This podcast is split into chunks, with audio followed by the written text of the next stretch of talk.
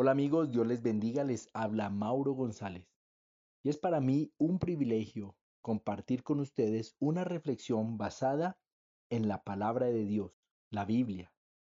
Un libro que nos ha sido útil por su alto contenido de información y formación para que tengamos una mejor vida mientras estemos en esta tierra. Libro que nos ayuda como manual para tener una vida más ordenada. Y quiero leerte precisamente un texto de ella, Hebreos capítulo 4, verso 12. Abro comillas. Porque la palabra de Dios es viva y eficaz y más cortante que cualquier espada de dos filos. Penetra hasta la división del alma y del espíritu, de las coyunturas y los tuétanos, y es poderosa para discernir los pensamientos y las intenciones del corazón. Cierro comillas. La palabra de Dios dice que debemos ser hacedores y no tan solo oidores de lo escrito en ella. Está escrito también que la fe viene por el oír y el oír la palabra de Dios. Pero si la oyes y no pones a ejercitar la fe, nunca tendrá efecto en ti. Podríamos decir que la práctica hace al maestro.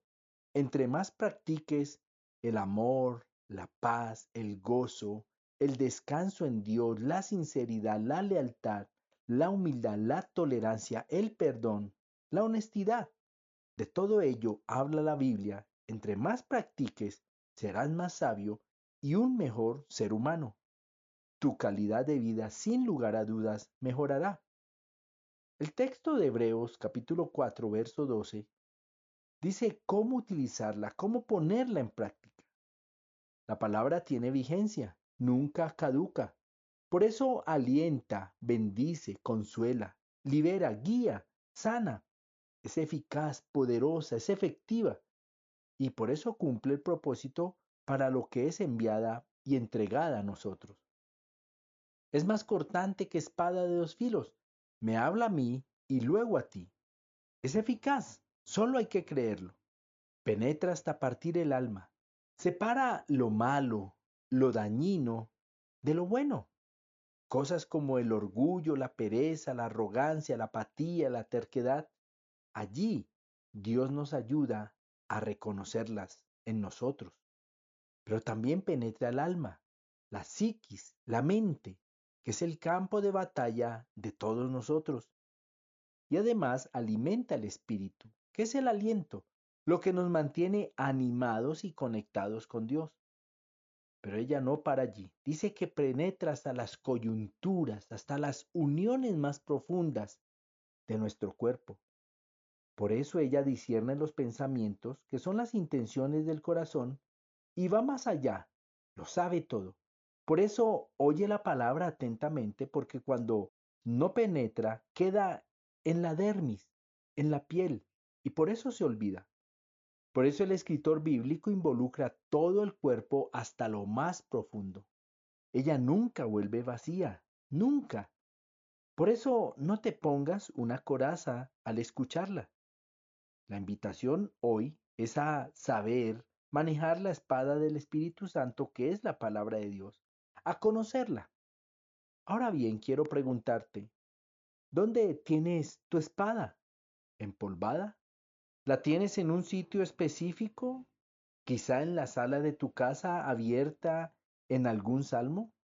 La mejor forma de utilizar esta hermosa palabra de Dios es practicándola y teniéndola de continuo en nuestros labios.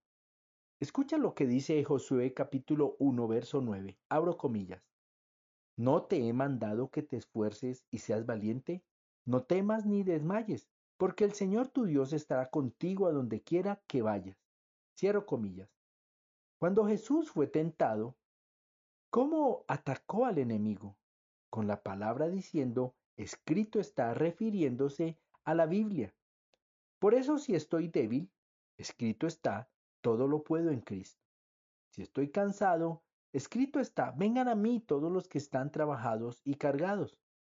La palabra de Dios es nuestra guía, por eso el Señor es nuestro pastor. ¿Qué tal si juntos decimos, gracias Señor por tu palabra? Quiero conocerla, practicarla, vivirla, encarnarla Es importante, mis queridos, que leamos con atención e intención este precioso y poderoso libro. Quiero terminar compartiéndote lo que dice el Salmo 119, verso 105. Abro comillas. Tu palabra es lámpara que guía mis pasos, luz que alumbra mi camino. Cierro comillas. Nunca lo olvides, por favor. Dios busca que tengas una mejor vida, que lo conozcas a Él y conozcas el camino de salvación a través de la Biblia. Así que te animo, léela. Dios te bendiga.